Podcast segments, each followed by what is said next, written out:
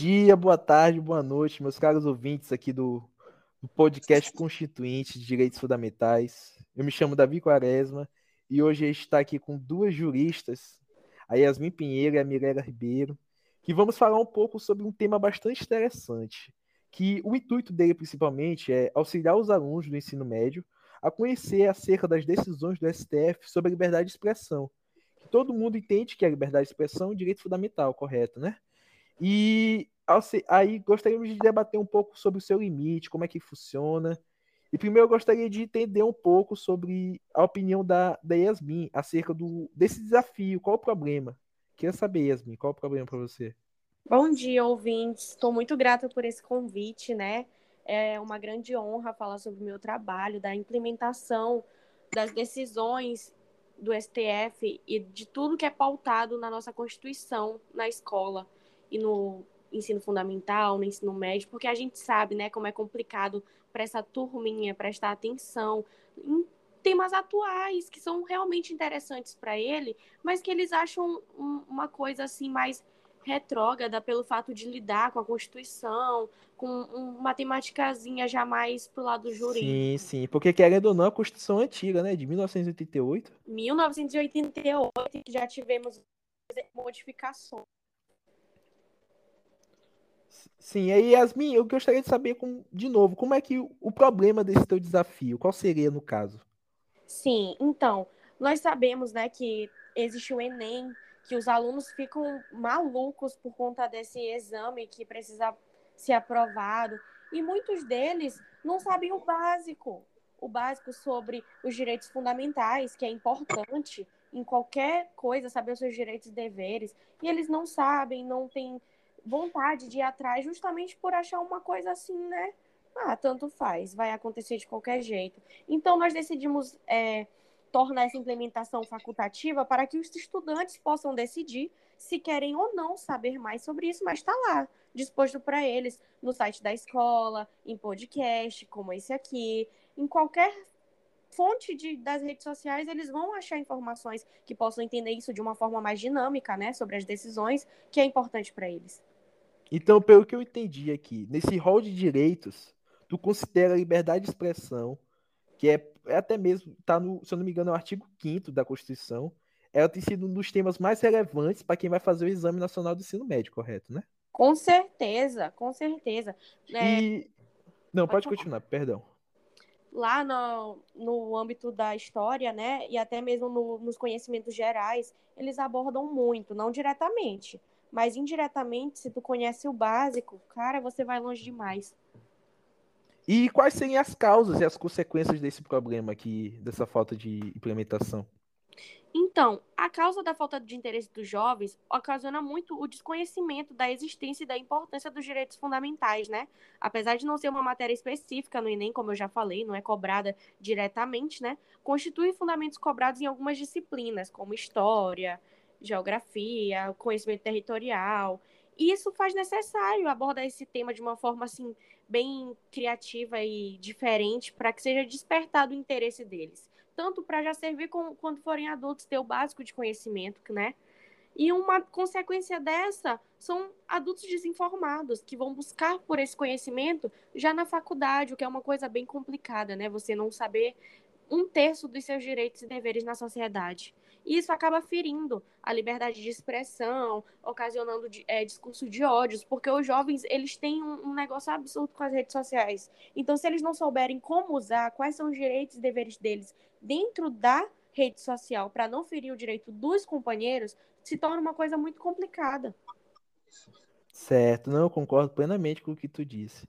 É, agora eu gostaria de ouvir da Mirella. A Mirella, quais os os limites da liberdade de expressão, que é o tema que a gente está debatendo aqui hoje. Porque sempre tem aquela discussão até onde que vai o limite da liberdade de expressão, que começa a ter confusões com o discurso de ódio, porque nem tudo pode ser aceito também, né? Aí eu gostaria de ouvir um pouco da sua opinião. Bom dia, queridos ouvintes. E eu vim aqui para contribuir um pouco mais nesse podcast com a todos, mas que é uma pena que os jovens dão pouca atenção para assuntos tão importantes. No que tange esses limites à liberdade de expressão, é, primeiro cabe a gente ressaltar sobre o conceito do que é a liberdade de expressão, como a gente sabe que nada mais é do que o direito que nós, indivíduos, temos de manifestar livremente as nossas opiniões, as nossas ideias, os nossos pensamentos pessoais, sem medo de sofrer qualquer tipo de coerção ou represália. Portanto, é, por se tratar de um direito, ele é garantido constitucional, constitucionalmente, está previsto no artigo 5 como a, a colega Yasmin citou, nos incisos 4 e 9, que dizem que é livre a manifestação de pensamento e que é livre a expressão da atividade intelectual, artística, científica e de comunicação. Então, no que tange especificamente esses limites, apesar de existir uma liberdade plena no texto constitucional, não é bem assim que funciona. Então, o judiciário tem desempenhado um papel para desenvolver ou delimitar o espaço constitucional que a liberdade de expressão possui. No caso, é, não é só o direito à liberdade de expressão que deve ser considerado sozinho, porque a própria, é, porque a própria Constituição prevê vários outros direitos e diz que todos esses direitos eles devem ser exercidos em harmonia. Ou seja, um direito não pode agredir o outro. Havendo um embate de dois direitos, havendo uma colisão de dois direitos fundamentais ou mais, tem que se ponderar para que haja preservação do exercício de ambos. Aí, no e caso... é aí que entra, né, galera, a importância de conhecer os direitos, porque assim Isso. a gente não vai passar por cima de um e outro e os jovens vão se respeitar. Isso, e evita, no caso, que haja discurso de ódios, em que ameaça a dignidade da, da outra pessoa, é, a propagação da violência, não só contra as pessoas, mas também contra as instituições, como é o a, caso. A sociedade como, como um todo, né? Isso, é. como foi o caso do ataque ao Supremo, né, que é uma instituição. Sim, tem até um caso bastante interessante sobre isso, aquele caso do, do deputado Daniel Silveira. Exatamente, eu, eu ia falar sobre, né? Junta tudo aqui que a gente está falando. Sim, eu gostaria de salientar um pouco sobre ele também, né? Que o Daniel Silveira, se vocês não conhecem, ouvintes, é, ele foi preso no começo de, desse ano de 2021 em flagrante, após a publicação de um vídeo no qual, no qual ele está fazendo críticas aos ministros do STF e críticas assíduas, pesadas mesmo. Tanto é que o vídeo ficou até fora de ar. E aí acaba aqui defendendo o AI-5, que é o ato institucional, número 5. E esse ato institucional, ele foi utilizado durante o período da ditadura militar. E é sem disparado, disparado mesmo, o ato institucional pior de todos, que é aquele que mais ia contra a democracia brasileira. Realmente. E um cara desse voltar, hoje em dia, uma coisa dessa é um completo absurdo. E ele foi preso em, em flagrante, levado à prisão, tá preso e foi solto recentemente também pelo próprio Alexandre de Moraes, que foi o, o ministro que, que autorizou a, prisão dele. É, aí entra um, um, debate bastante interessante, que é acerca da imunidade parlamentar, que é nada mais nada menos aquilo que é previsto no artigo 53 do, da Constituição Federal, que significa que todo parlamentar é inviolável penalmente e civilmente por suas opiniões, palavras ou votos. Ou seja, de uma forma mais mais cotidiana para deixar é que ele, eles recebem uma imunidade jurídica, não podendo serem processados criminalmente, entendeu? E, Sim. e ao meu ver, isso é totalmente é, é constitucional a prisão dele, porque sempre houve aquele debate, porque por, por muitos que alguns parlamentares possuam essa imunidade, ele não poderia ser preso. Mas ao meu ver, ela é constitucional. Pelo fato da imunidade parlamentar não poder ser absoluta. É, todos, pois nem Porque todos foi um parlamentares. caso muito pesado, né, gente? Não tem como ter Sim, uma restrição nesse caso. Os próprios Ninguém- direitos, como eu falei Ninguém pode, anteriormente. achar, ninguém pode se achar acima da lei. É, Sim. foi um, foi a passou por cima de diversos direitos fundamentais, ferindo, né, a dignidade dos outros, a Sim, liberdade de expressão Fora que ele estava fora do ambiente de trabalho, ele estava incitando ódio, fazendo referências ao regime de militar, ferindo gravemente o Estado Democrático de Direito. E Assim, utilizando a rede pode social proteger. de uma forma errada, né? Que é o que a gente não Exatamente, quer que os exatamente. reproduzam.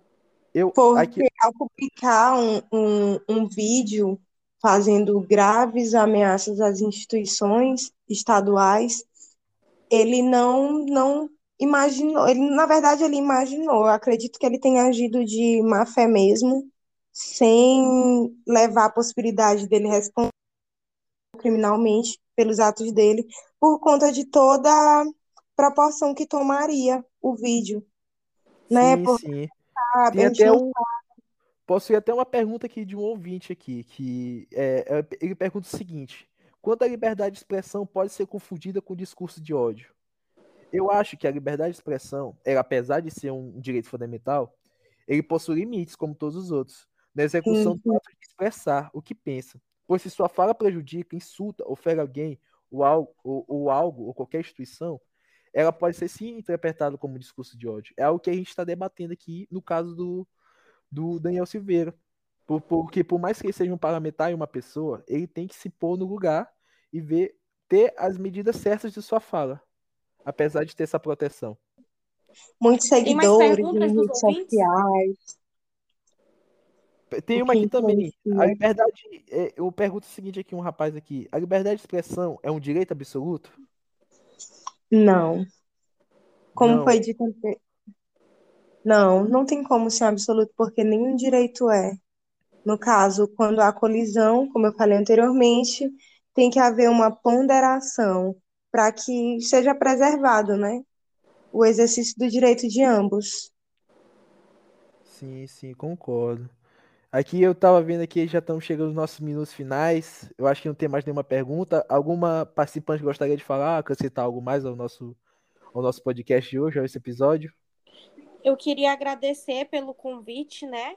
A mim a minha amiga Mirella, que pudemos expor mais um pouco do nosso trabalho sobre a implementação e a importância desses debates, né, para os jovens. Como vocês puderam perceber, ouvintes, a gente falou aqui sobre as redes sociais, sobre a Constituição, sobre decisões do STF que interferem em nossa vida, sobre prisão e tudo isso de uma forma muito dinâmica, que é de uma forma que pode acrescentar muito na vida de vocês. E é nisso que se pauta a implementação do nosso site. É verdade. ver- E com essas belas palavras da Yasmin, nós encerramos esse episódio do, do podcast Constituinte e esperamos que vocês tenham gostado e que na próxima tenham outros debates muito mais interessantes com, com as mesmas com outros convidados e bastante bacana. Valeu, galera. Obrigada. Pela oportunidade de estar juntos. Valeu. E Pronto, no aí próximo cancela. estaremos. É, pronto, foi show.